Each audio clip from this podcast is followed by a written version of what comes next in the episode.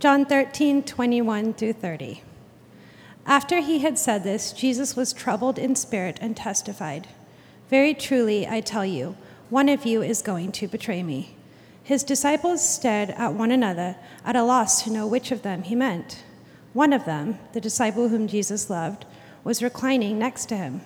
Simon Peter motioned to his disciple and said, Ask him which one he means. Leaning back against Jesus, he asked him, Lord, who is it?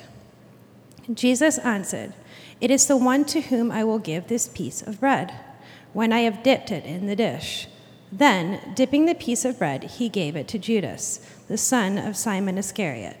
As soon as Judas took the bread, Satan entered into him. So Jesus told him, What you are about to do, do quickly. But no one at the meal understood why Jesus said this to him. Since Judas hold on. Since Judas had charge of the money, some thought Jesus was telling him to buy what was needed for the festival or to give something to the poor. As soon as Judas had taken the bread, he went out and it was night. This is the word of the Lord. Wonderful. Let's pray. Holy Spirit, come.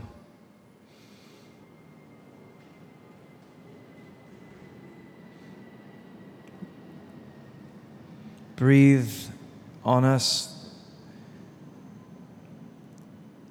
a fresh awareness of your presence. Lord, we know you're everywhere, and yet one of the oldest prayers in the book for children of God is Come, Lord. Holy Spirit, come. May we see Jesus rightly today. Not Jesus as we wish he was, because Jesus as he is is better than we can wish.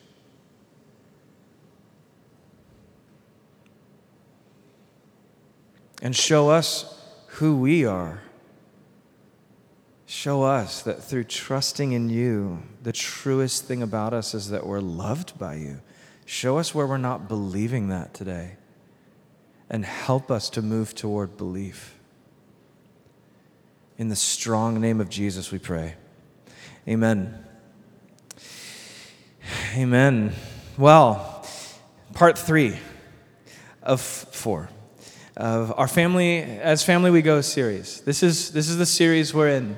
And so I love the household. It's like the family household of God through water and land and desert. We are on the move, and that's who we are. That's kind of what the graphic designer came up with. I actually really love that graphic. As family, we go. Part one, we looked at that family part. What does it mean that we're family? We don't want to throw that word around lightly, as we often do. And then part two, uh, what does it mean that we go? What does it mean that we carry this family mission? What is the mission? And we learned that it's to make disciples. And so today, what is a disciple? Part three, what does it mean to be a disciple? What does that look like? Someone who is following Jesus as a disciple and they're doing it right, what's the picture in our mind?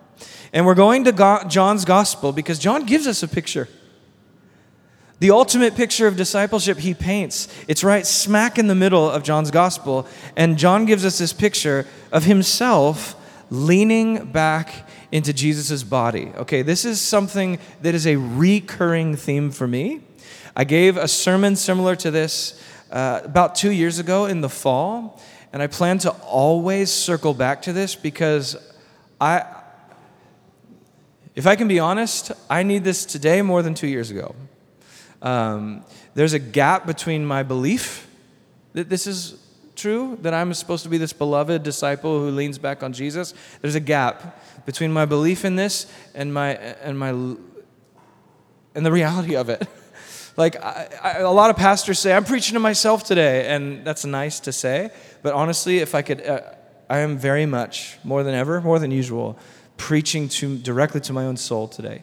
And so, um, I, I hopefully it'll be helpful to you. I think it will be because God's word is is powerful. So. As we walk through the text, it becomes clear this is what John wants us to look like.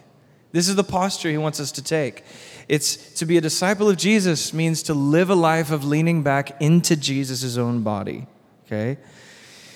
And so this is what we're going to look at. Um, but first, let's be honest about our moment right? Uh, our culture is less about leaning back and more about leaning in.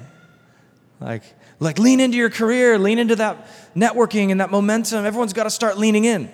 10 years ago, or for the last 10 years, more and more books are talking about what it means to lean in the, in the workplace or lean into your education, produce more, control out, get to inbox, email inbox zero. That's the dream. That's a leaned in, a disciple of the leaning in culture is a disciple with inbox zero. You know, you you have, your network is made.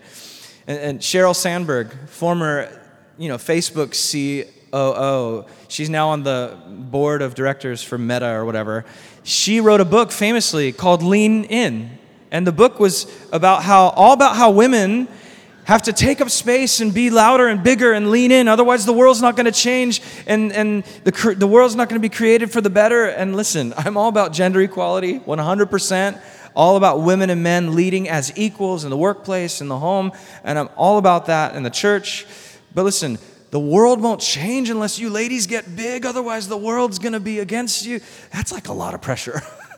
That just feels like a ton of pressure. I'm not even a lady, and I feel exhausted at that. Um, so I agree with it, though. I just think that's a lot of pressure. And, but, and that's the culture we have. Lean in, be big, take up space. And it's like, gosh, I should really be more networked by now. Like, if, I should have more, more people in my contacts who, who get me f- further in where I want to go. I really need my five year plan filled in. So we lean into relationships. Or as a pastor, I lean into church growth and we think about, well, should we really go from three gatherings to two or should we go from three gatherings to four? You know, we try to lean in. And, and that's the temptation. Otherwise, we'll miss momentum in our life um, or miss significance. And that's where I start to get personal. That's my fear. If I miss significance, that means I miss being loved. Because if people tell me I'm significant, that means I'm, I'm the one people love. Um, and so, so this is the grind. I lean in and this even goes for kids today. A recent survey is like a recent survey says that the, uh, by Pew Research, 64% of Americans say that parents aren't putting enough pressure on their kids to do better in school. So now we're all leaning in, right? like men and women and kids all feeling crushed, kind of. And, and I, I love, don't get me wrong, I think we should do hard things. Obviously, we should wake up in the morning on time and do hard things. But with our entire cultural river, next slide. You have that next, yeah. With our entire cultural river pulling us to live life leaning in, the Gospel of John invites us, uh, gives us a vivid picture for what discipleship to Jesus looks like against the grain of our frantic culture, and that is to lean back. And this is what we see in John 13. Laura read it. It's the night Jesus was betrayed, the night before he would be killed, die for your sins. Jesus is he's enjoying the last supper meal. We're going to have the meal that reminds our bodies of that meal today, the communion meal. And Jesus removes his outer garment and he kneels down to wash the disciples' feet, which was an act reserved for slaves. And after that foot washing moment, the disciples are all lingering around the table with Jesus. What was that table atmosphere like? I really like entering the Bible stories with my senses as an act of devotion once in a while. So, what do you think it smelled like in that upper room? There's, there's wine aerating into the air. There's, there's like a roast animal on the, on the table. And, there, and there's maybe olive oil lamps burning, diffusing into the air. It smells nice. There's bodies on top of bodies because they, they were laying down kind of on each other, which is an interesting smell, you know? There's all these smells happening. And there's all these sights and this atmosphere. Picture the atmosphere. So don't imagine this necessarily, you know? That's always a funny picture. First of all, they weren't all white guys.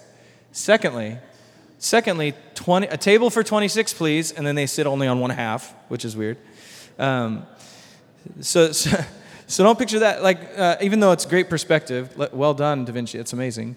Uh, but next, next slide. It was more like a U-shaped table and cushions, and people are literally laying on, on, parts of each other. You know, uh, very intimate, very physical and, and you're probably laying, leaning on your left elbow and eating and serving with your right hand. And then next, next slide. This is artist's guess on where they were sitting because of the way the dialogue plays out. Peter shouts across, Hey, John, ask Jesus a question. John's right there. Judas is also there because they dipped together. Maybe. And then, of course, because we always have to have the CG remake these days, there's the CG remake. Um, but, but the point is, it's, it's, a, it's intimate.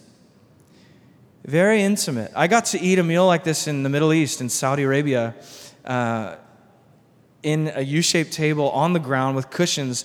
And you don't have the benefit of hiding like your legs and your phone under the table. It's all just there. Your whole self is seen and experienced by others. And it's very intimate.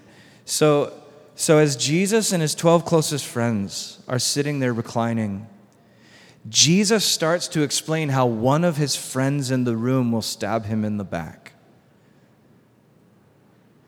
And the room suddenly gets very tense. So picture your awkward family Thanksgiving. This is way worse, right? Suddenly very tense. Active betrayal in the room. And Jesus calls it out. Judas is plotting to betray Jesus. Jesus knows it. And so Jesus, he's unable to contain his emotion. Look at verse, the first verse of the passage, John 13, 21, right here. Um, do you have slide 13 here? Yeah. Jesus was troubled in spirit, it says, or in anguish. That, that word troubled in the Greek is literally the Greek word terrazzo. I say it because you know that word if you know design. It's that tile that looks like all the rocks are chipped up and broken up. Jesus' spirit was crushed. He was having, this is literally a, a breakdown of emotion. His soul was terrazzo tile, and it's chipped up, confused, shaken to his core. And, and, and the next verse says that the disciples were confused because of Jesus' emotional breakdown. It says they were, quote, at a loss. And, and so, what, are you, what is this we're seeing here? This is not Jesus, the glazed over sage. Consider the lilies. One of you shall betray me with like a glazed over stoic. No, this is Jesus, your male figure, the, the man that was the male figure for these men. And, and, and he's, the, he's usually a protector, provider, and he's in shambles on the ground. Well, what does that make you feel?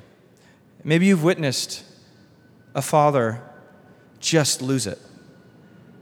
This is the disciples at this moment. Their world is going into slow motion right now. So much so, they don't even recognize what's happening. They don't even see that Jesus is telling them who will betray them. He says, The next person I dip the bread with and then give it to him will be my betrayer. And he dips it and he gives it to Judas. And then Judas leaves and goes. And, and they're like, We still can't process this. We read that story and go, How could they not know? Jesus told them but they, it was just, tr- they're in shock. And when Judas finally leaves the room, John makes this comment in this horrible moment. It says, As soon as Judas had taken the bread, he went out, and it was night. Why does John, why does John add, and it was night? Why that detail, and it was night? Because it was night, first of all. Uh, secondly, because John loves playing with opposites. I think this is actually a powerful moment in John's writing style. He does this in the beginning. Look at the beginning of the, of the, of the book of John in verse 4 of chapter 1. It says, In him was life, and that life was the light of all mankind. The light shines in the darkness, and the darkness has not overcome it. See that? John plays with opposites a lot light, dark, day, night. He loves doing that. And so here, when Jesus, who's the light of the world, gets betrayed, John's like, oh, this is night. Should feel this. Why? Because Judas is turning away from the light of the world and stepping into the deepest darkness, coldest place any human being can ever go. By the way, I loved how there were there was a little boy running circles around us as we were as we were worshiping this morning. Did you notice this? And then, and then Drew like went into I am a child of God, which he didn't sing at any of the other gatherings. I'm like, did you do that because there was a literal child like running around? That's awesome. I loved every minute of that. And so that, that child was running in the light, and I was being drawn into the light because I'm like, this, I am a beloved child of God. And this is a child literally running for del- with delight. And, and Judas here is doing the opposite. And John wants us to feel the oppositeness of this. He's in the coldest, loneliest place a human being can ever go. Judas is rejecting Jesus' love. Absolute tragedy. Here's how the Judas story unfolds in the Gospel of John. John 6 starts with Judas. He's like, I don't think, Jesus, eat your flesh, drink your blood. That's a little intense. And then John 12, he progresses into opposing Jesus. No, we should give the money to the poor. And then John 13 and 18, he's outright rejecting Jesus and betraying him, selling him for silver. And from that point on, no light comes into Judas anymore. He is darkness. And in darkness, you make some of the worst decisions a human can make. And if you're not a follower of Jesus here and that feels intense, that's the right feeling, but I still want to welcome you. Like exploring Jesus here, that where else are you going to go? Explore Jesus in Jesus' family? Yes, please. So, but the, the hardest, darkest parts of the gospel are just as important because that's how bright his light is. Jesus' light is so bright, and in him there's no darkness at all. And Judas is preferring darkness, which means he's preferring not to be in him. We should reckon with that too. And this is a place to reckon with that. If you're wrestling with, I mean, I've never been baptized, I don't know if I follow Jesus, reckon with that. Judas, John points us to Judas here and says, This is a tragedy. Rejecting the light of God. But during this dark scene, we get another pair of opposites, another contrast, and it's the unnamed disciple. So there's the betrayer, Judas, and then there's the unnamed disciple. We don't have his name. Actually, how does he identify himself? He says, I am the disciple who Jesus loved. That he, we know from tradition that this is John, the actual author of John's gospel. But he doesn't say, I'm John. He actually says, more important than even my own name to identify myself is that Jesus loves me. I'm the disciple Jesus loved. Forget my name for a second. I want you to know mostly about me that Jesus loves me. That's how I identify. I, so, so this is stark, this contrast, right? Judas plotting Jesus' betrayal, and a disciple literally leaning back into Jesus' chest, identifying as beloved, who's close to Christ in warm intimacy. In fact, the text almost makes it look like the disciple gets closest to Jesus the moment Jesus confesses his terrazzo, his broken soul. He's like, Oh, Jesus, tell me more. I want to know what's inside. I want to know what you're thinking. I want to know what's in your heart and in your thoughts.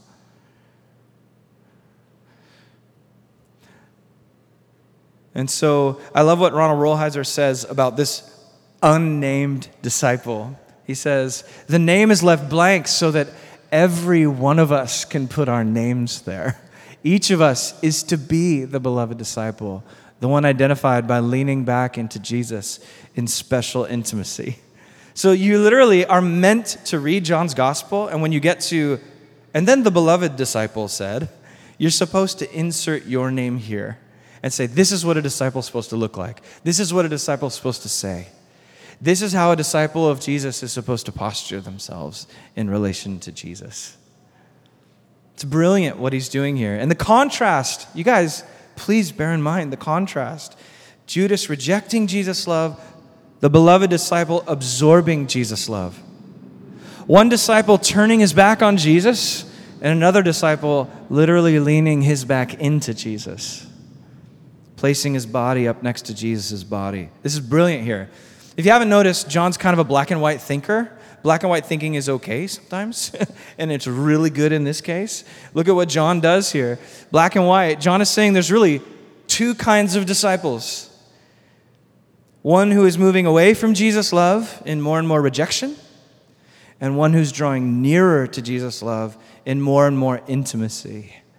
And John's asking you, locate yourself. Which disciple are you right now? Not 10 years ago, not in junior high when you walked forward at the altar call at summer camp. Where are you now?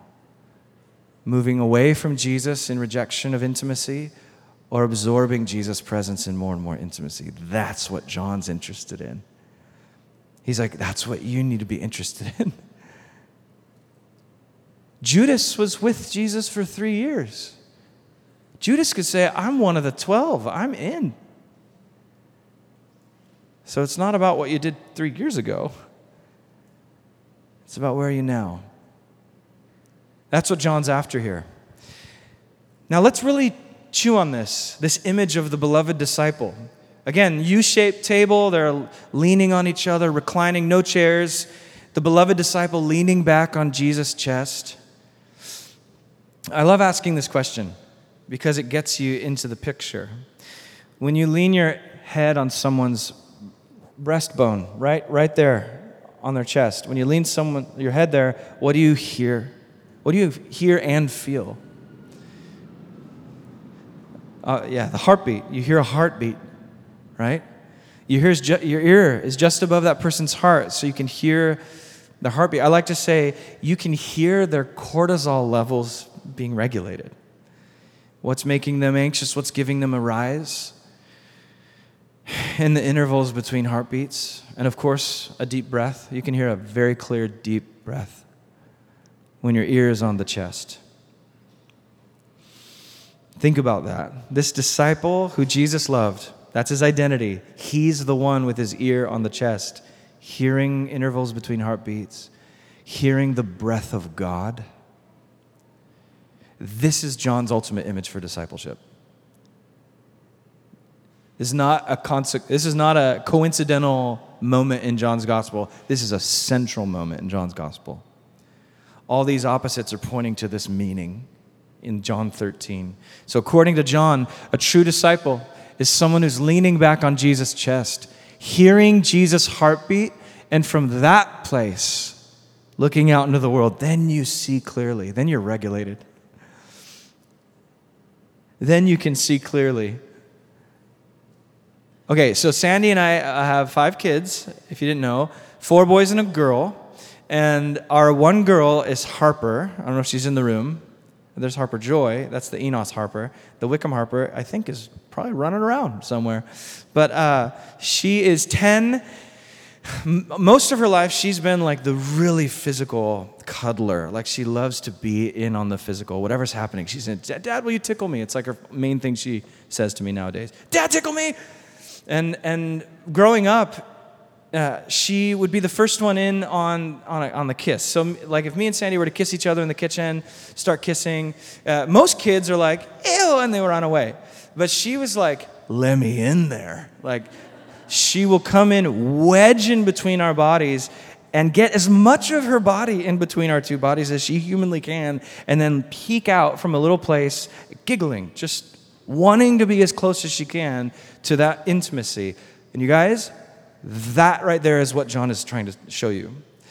That's the image of perfect discipleship to Jesus that we'd remain in the place, leaning back. There's Father, Son, and Spirit intimate with each other from all eternity past. And we're like, I want in there. And He invites you in, He adopts you in by His blood and by His sacrifice and by His welcome and by the Spirit. Come in. And we say, I want in. And, and He welcomes us into intimacy with Him. And we can hear His heartbeat from there.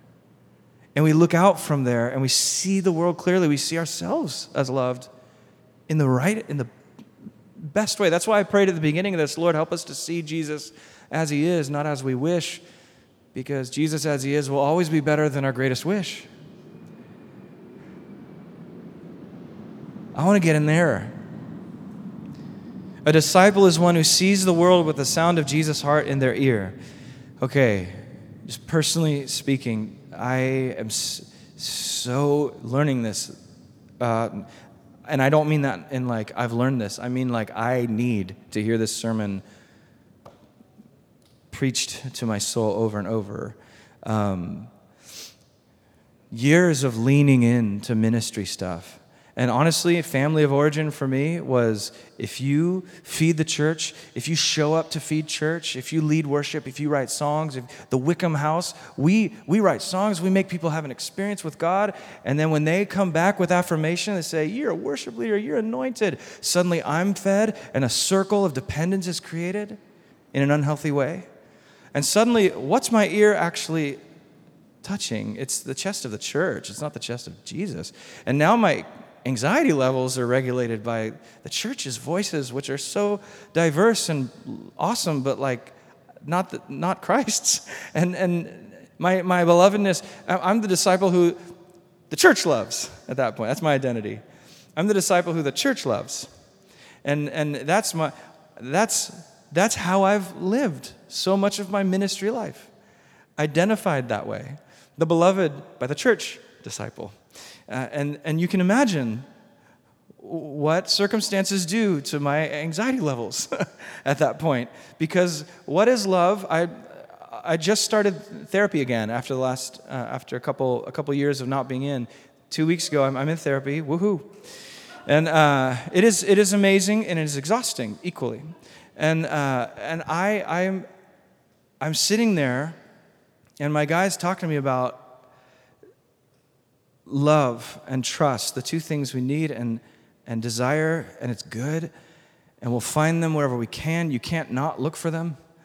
And, uh, and I'm, my greatest lie that I believe is that I'm not enough, I'm not significant until I get another hit of love from X. And, uh, and in, that, in many cases, that X is the church or the worship industry or you name it or, or social media, which is the worst place to find significance. Um, I shouldn't have said that. was an extreme statement. You know what I mean. Um, it is not the ultimate place to find significance. And so for me, uh, networking, momentum, all of that is a, is a, is a, is a siren's call. Uh, and, and so this is a matter of life and death. Spiritual life and death. I have to see the world from the place this disciple does. I have to put my ear on Jesus' chest. I have to let Jesus' heartbeat regulate mine, and I have to look out at the rest of the world from that place. Uh, otherwise, I just don't see clearly. I don't see myself. Uh, and so, needless to say, you can lose sight of Jesus even as a pastor. Uh, if that's surprising to you, it, sh- it shouldn't be with, you know, today, you know, I, Judas was very close to Jesus for three years, right? Three years. He could name, he's I'm one of them, I'm in. But he failed. His ear was not pressed up against Jesus. Case in point, how many times have you heard stories of high level Christian leaders who cave into their own ego and abuse people for more influence or money or sex, all while doing and saying really awesome godly things and, and doing amazing sermons and writing books and preaching? It's like, and it confuses people. It's like, how could God use so powerfully that voice? And yet that was going on behind the scenes, the duplicity. And then, and then I have to, at that moment, go, I flirted with other sources of ultimate significance so many times. Way too many times. I have my eyes and ears pressed up against the church and the church's needs. And then the city, what San Diego needs, I'll read books about San Diego, and so I can talk about San Diego culture, like I know what I'm talking about. And, and, and the music industry, and what I think it needs, oh, if I write that song, then it'll generate that response, and it'll, whatever. But when, so when I walk, I'll speak for myself, when I walk in intimacy with Jesus, I've, I, I come to realize, and I'm not there yet, but I will come to realize that what a city actually needs are people who are close enough to Jesus to hear his heart so that they can lead others there when not even the church is near Jesus. So we say, as family, we go. That's, that's, how, that's where we go from. It's the only place to go from, is this place near Jesus. That's the picture San Diego needs. And for me, this is, for all of us, pressed up against Jesus' chest, leaning back, and from that place on Jesus' heart, I can say to my wife from that place, hey, Sandy, I've experienced Christ. I've experienced peace. I, I, have, a, I have a gut sense, maybe a hunch that 2024 will be a year of anxiety for a lot of people. Um, just because of what kind of comes around election year and the kinds of conversations that flow out of that. So, for me, I, this is leaning back on Jesus' chest, and I say to my wife, I say to my kids, I say to my church, I say to my community and my friends and my city, hey, everyone, come here. This is where you'll gain perspective on life. This is where there's comfort. This is where there's peace. This is where there's actual love. Everyone wants it. See, the disciples' location is intended to tell us something about him. He's reclining near Jesus' chest, and from there, he's able to see clearly everything. Now, this is an even bigger deal than we can imagine. I really want us to catch this last part, okay? According to John's intro, chapter 1, the disciples' location in Jesus with intimacy is exactly the same as Jesus' location in intimacy with the Father. Same word, same word. Look at John 1, verse 18. This is amazing. John says, No one has ever seen God but the one and only Son, who is himself God and is in closest relationship with the Father. He's made him known. So, that underlined part, in closest relationship with the Father, that is the exact language in the Greek that John uses of himself as he's leaning back on Jesus. Here's, here's what I mean. Look at in the King James, because King James actually uh, mirrors the Greek in those two verses so that you can see the same word being used. By the way, Old King James, can I get a shout out for that? Old King James? Anybody have one of those bad boys right now? Yes. Look, oh, the youth that raised his hand for youth. He has also an Old King James Bible somehow. That's awesome. Uh, so, John, so here it is. Look at this. You'll see the connection because this weird, very weird word in the text. No man hath seen God at any time. The only begotten Son, which is in the bosom of the Father, he's made him known. Okay? And then look at the same word for John's position with Jesus. Now, there was leaning on Jesus' bosom one of his disciples whom Jesus loved. Okay, weird word, right? We don't use that word bosom really normally. Uh, so don't think body parts here. Think the folds of a garment.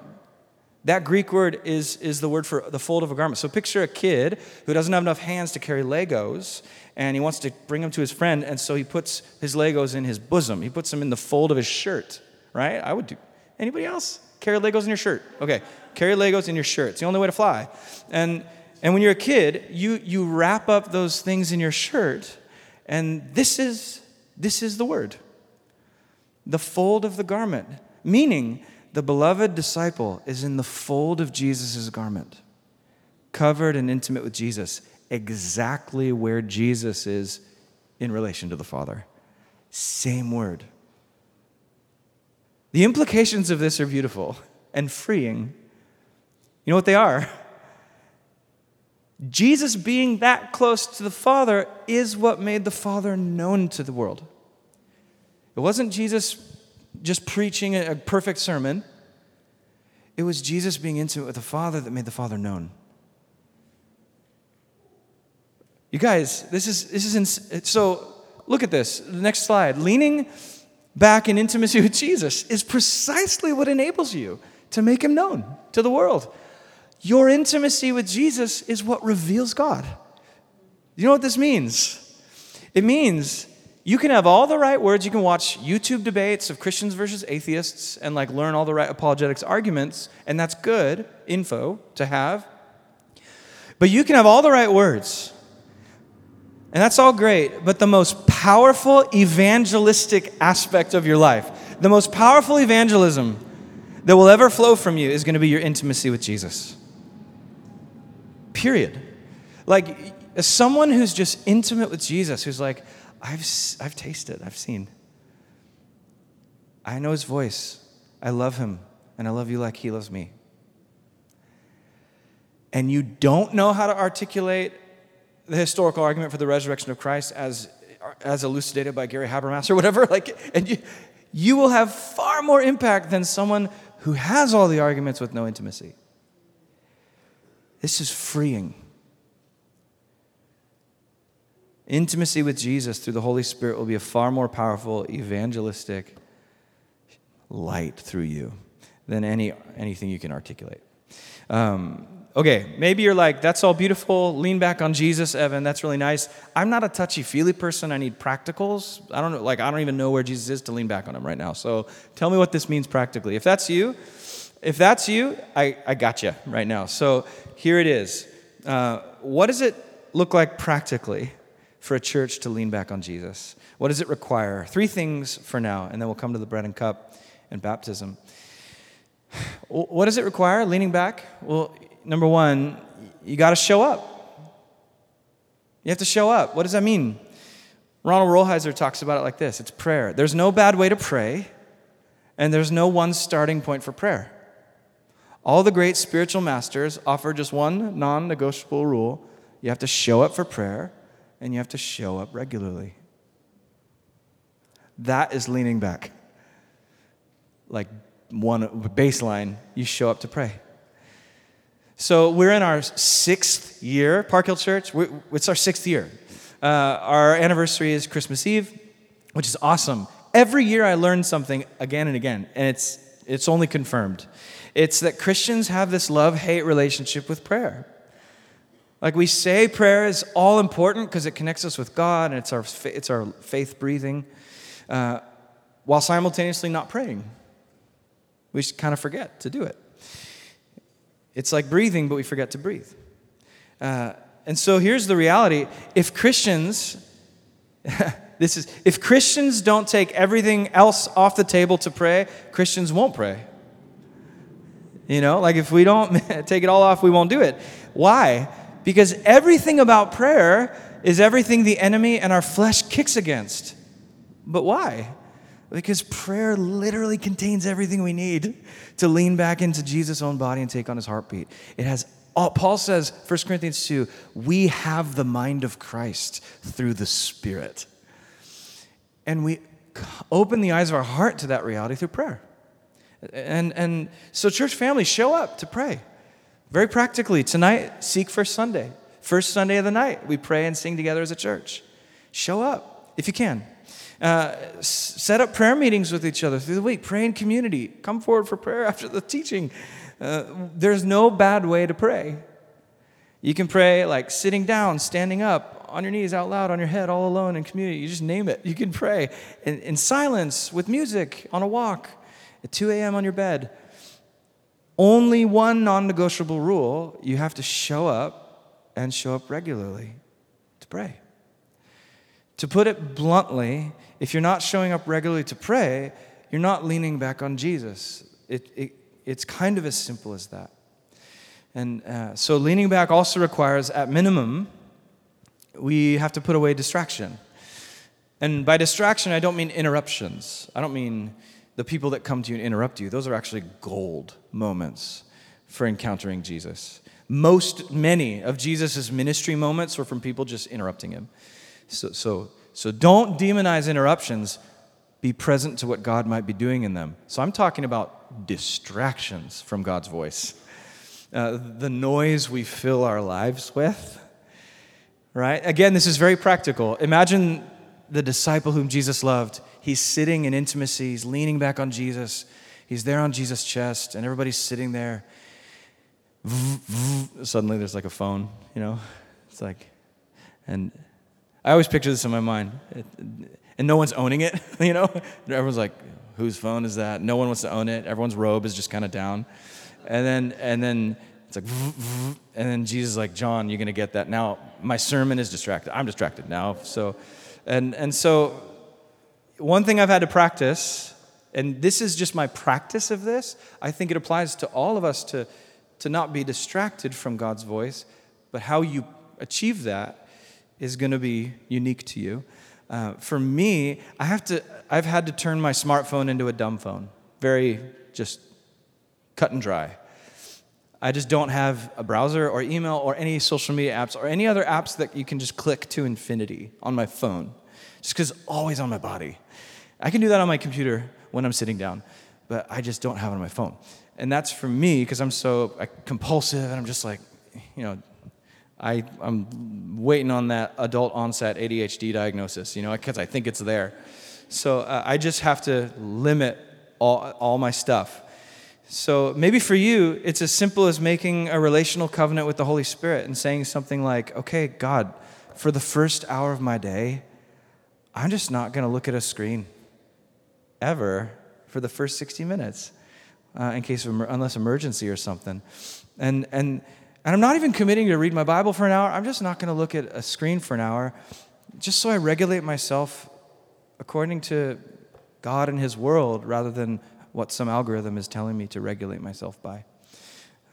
You know, that's just maybe one thing. Last practical idea just to get your juices flowing uh, is uh, one of our pastors. He showed me this amazing little, little YouTube video of this Catholic father encouraging Christians to do this very simple challenge 21 days, try this. I could only get to like seven days because I forget. It's actually, it's actually hard and beautiful at the same time. And he said, try this. Every morning when you wake up, get your feet out of your bed and put your feet on the ground. And as your feet hit the ground every day, just take a deep breath and say, Good morning, Jesus. That's it. What was that? It takes five seconds, and then maybe a 15 second breather after that. Just good morning, Jesus. And what the, what the father said in the video is virtually everyone who's done it has come back to him and said their, their experience of their days has, has totally changed. I'm like, wow, why, no wonder it's so hard to do. We have like flesh and enemy working against me. I'm just so easily distracted, but that would hone, that would hone me in.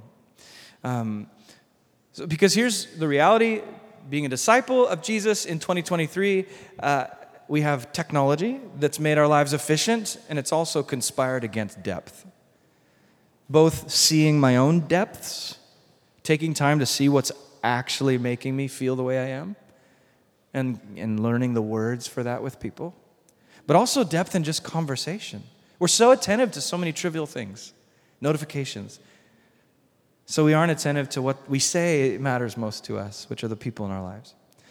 So leaning back into Jesus requires that we show up to God through prayer, we put away distractions, and finally, the last one is you need to release control of your relationship with God back to God. Here's what that means. Uh, in a church like ours, urban San Diego, is probably a lot of you that know how to manage stuff and, and get, you, get you set a goal. Maybe you're in sales or you're in management of some kind. You set a goal and you can set up the parameters to get everyone there and you manage stuff. And that's really good. I've benefited i'm not necessarily wired that i've had to learn it. I've benefited from that but maybe you're here you know how to manage business or numbers or money or codes. You know how to manage people and that's amazing and a huge gift and it looks like jesus because god is a god of who brings chaos into order. Amazing. And, and, but often, here's the problem we're tempted to treat God that way. We're tempted to manage God. We want to manage our spiritual growth goals, like set benchmarks for the fruit of the Spirit in our lives. Like control the outcomes. Like by this time next year, I should, I should have this much more spiritual fruit. I should be mentoring these many people and I should have a new mentor here. And, uh, and, and this sin that I keep falling into, in 12 months, it better be gone or else I'll be depressed. And all of these things we try to, does anyone resonate with that? You try to use God to produce your own transformation or try to manipulate God to bring the changes you think you need. When what we really need to do is release control of our relationship with God back to God. It's like, God, even my spiritual growth belongs to you. I know I belong to you, but I really want to grow this year. Well, even the, the, whatever evidence of that growth comes out of me, is that's also yours. Even the results are yours. It's not mine to manipulate. So, God, I, I will show up for prayer. I'll put away distractions. I'll plant your word in my heart. I'll give generously to the church. I'll do all the stuff because I'm, cause I'm going to show up. But God, you're the one who grows me. The results are yours to control. It's like I, I, I, I thought, like right now, you guys, this, this teaching, one of the, the, the first time I, I gave a version of this teaching, I was loving it. I was like, this is so profound, and I'm seeing this happen in my life, and it's a struggle, but it's beautiful. And right now, I'm like, I was closer to my goal back then. Why have I regressed in my identity issues and my, my, uh, my gut sense that I have to keep rooting my significance in how I perform? for people. Why am I less like this two years later? And so right now I have a choice to go, oh, that belongs to God too. God, my whole life is yours. And that and you want my life the way it is right now. God wants my life that way. He like is super into me. I'm the disciple he loves right now. And two years ago was two years ago. And so this, t- so this is a releasing of control that I'm like, I don't even I don't even know how much I need to release control. I avoid it so much. I'm avoiding this thing. I'm not I'm not usually a control freak. I'm an avoider. I just kind of run from it. But that's another way of controlling outcomes. Just pretending they're not there. And and so and so God is in that too. And He's like, hey, when you run from the problem, lean back into my chest so we can see it clearly. Can you just promise that? And, and here's what this means for me it takes silence. It, it takes silence. Uh, the guy I'm meeting with for therapy, my, my guy, he's like, he's like, I try saying this thing, Evan, and maybe it'll help you. And I think, I think this is what, this is the practice. It's, he's like, Evan, what if you prayed, Holy Spirit, I have nothing to lose and I have nothing to prove? Thank you, Jesus. I have nothing to lose, I have nothing to prove.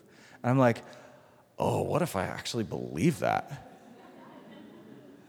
I have to believe that first. Eternally, in God's economy, I have nothing to lose. And, etern- and in God's economy, I have nothing to prove. But my family of origin, you have to prove a lot. You have to be a Wickham and all that that entails for our family and how I interpret that through my insecurities.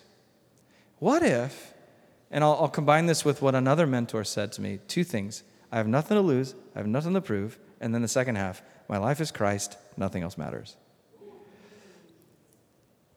Holy Spirit, I have nothing to lose, I have nothing to prove. My life is Christ, nothing else matters. Thank you, Jesus. What if those four lines are all I said between breathing for 10 minutes in the presence of Jesus every day for the rest of my life? Are you kidding me in thinking my life wouldn't change? Because I don't believe those things. Do I really believe I'm the disciple who Jesus loved? John's like, You're already an adopted child of God. Insert your name here. I'm like, Yeah, but I have to go perform for the church. So it takes silence and solitude. If Jesus had to do it, how much more do we? Ruth Haley Barton talks about like this, and you guys, this quote, I hate it. And I love it. And I can't handle it. Without the regular experience of being received and loved by God in silence and solitude, we are vulnerable to a kind of leadership that's driven by profound emptiness that we're seeking to fill through performance and achievement. I don't know how she knows me, but that's I don't know how she got my number, but. So maybe this is why Judas wanted Jesus gone. He had the purse, he wanted to be the philanthropist giving to the poor. Jesus is like, no, let this woman worship with it. He's like, oh, I got to get rid of this guy who says I have to die to live. What is that? But the enduring picture of discipleship is leaning back on Jesus, showing up in regular prayer, limiting distraction, and then releasing control of whatever happens to me to Jesus today. Today. Can you imagine if we believe that? First of all, you believe nothing to lose, nothing to prove, your life is Christ, nothing else matters. If we believe, I think if we believe that, our church, the city would see a, ch- a church that's a beacon of love and security in a time of tremendous uncertainty. Again, I have a hunch 2024 will be a time people are looking for security. And so I think of a community strong enough to keep hearts soft when other hearts are hard. You meet, you meet with your community group, and there's no gossip about people outside the room. There's just gentle praise of people outside the room because you don't have nothing to lose and nothing to prove in the room. Because you're the beloved disciple by Jesus. So, uh, I think God's calling us to live from that place. We're going to come to the table to lean back into Jesus' broken body for us right now. If you've never been baptized, literally, when we baptize you, I thought of this this morning when I saw the first baptism. The, the, the woman who's baptized physically leaned back into the water. And, and if you have yet to be baptized, I invite you to lean back into the arms of another brother or sister who's baptizing you, which is indicative of what you're doing for the rest of your life identifying as a brother or sister of Jesus in this church. So be baptized. Lean into Jesus. Come back into Jesus. And, and so here's what we're going to do. If anything that was said today resonated with like the need of the hour for you, like I want to be known as a follower of Jesus and I want to know myself as loved by Jesus and I want help getting rid of the lies that I've been believing. If that's you, I'd love to invite you to come forward for prayer. Feel free to stand right now. Everybody stand. And then we're going to come forward for prayer. Anyone who wants prayer to experience God's love in your life, to experience the Holy Spirit in your life, to lean back into the chest of Jesus through prayer. This is one way to do it. Show up for prayer. And during this prayer time, for the next, um, yeah, for the next like five minutes, just come forward for prayer and if you want to be baptized right now, meet me at the steps of the pool. And I'd love to welcome you into the water. Uh, and then after these five minutes, we'll do communion. So right now, let's just pray and sing.